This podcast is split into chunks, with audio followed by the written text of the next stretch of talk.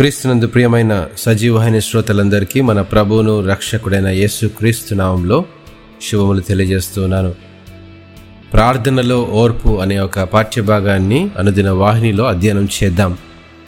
మతే రాసిన సువార్త పంతొమ్మిదవ అధ్యాయము ఇరవై ఆరో వచనంలో యేసు వారిని చూచి ఇది మనుష్యులకు అసాధ్యమే గాని దేవునికి సమస్తమును సాధ్యమని చెప్పెను.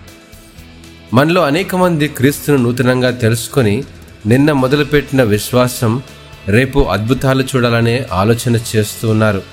నాకు కొందరు ఫోన్ చేసి చెప్తూ ఉంటారు అయ్యా మేము యేసు ప్రభును నమ్ముకున్నాము అయినా మాకు ఎందుకో నష్టాలు కష్టాలు అంటూ నిరాశపడుతూ ఉంటారు.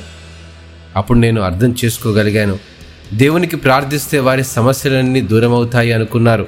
అయితే వారు రెప్పపాటులోనే అద్భుతాలు జరిగిపోవాలని ఆశపడుతున్నారు. ఎందుకంటే వారికి అంత ఓపిక సమయం లేదు. గమనించండి ప్రార్థన చేసిన వెంటనే గొప్ప కార్యాలు జరుగుతాయి. ఈ మాటలో ఎట్టి సందేహం లేదు. అయితే ప్రార్థన చేస్తున్న మన విశ్వాస పరిమాణం ఎంత? మన ఆలోచనల్లో మనం ఆశించేది ఏంటి? ప్రియమైన వార్లరా మన విశ్వాసంలో లోతైన అనుభవాలు లేకుండా ప్రార్థనకు జవాబు రావడం అసాధ్యం. ప్రత్యేకంగా ఈ విశ్వాసంలో ఓపిక ఎంతైనా అవసరం. ఎప్పుడైతే ఈ విశ్వాసంలో నిలకడ కలిగి నిశ్చయత కలిగి విధేయతతో ప్రార్థిస్తామో అప్పుడే గొప్ప కార్యాలు చూడగలం. అలా చేసినప్పుడే దేవునికి అసాధ్యమైనది ఏదీ లేదు అనే విశ్వాసం మనలో బలపరచబడుతుంది.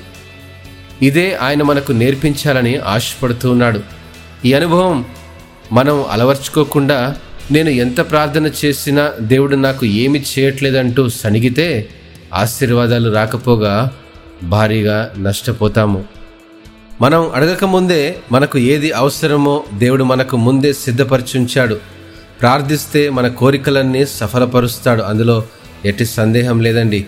క్రియారూపకమైన విశ్వాసాన్ని చూపించే వారంగా మనం ఉండాలి మరియు ప్రయత్నించాలి. అప్పుడే విశ్వాసంలో శక్తిని పొందగలం.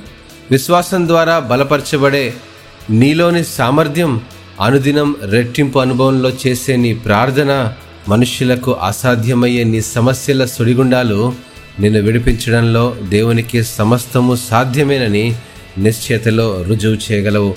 ప్రయత్నించి చూడండి. దేవుడు ఈ వాక్యమును ఆశీర్వదించినగాక. ఆమెన్.